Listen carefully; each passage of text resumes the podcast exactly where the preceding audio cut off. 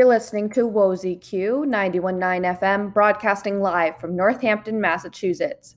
We are at the halfway point, and I'm sure most of you know what that means. But for any new listeners, this is the point in the show where I give our community update, a public event being hosted by Smith or in the Northampton area.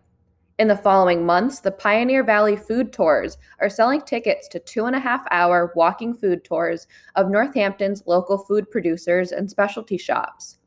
Tickets range from 40 to $50 and can be purchased on eventbrite.com.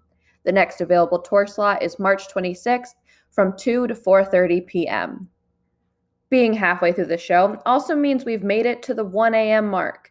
Since it's late, but we still have so much more to go, it's time for our mid-show metalcore wake up.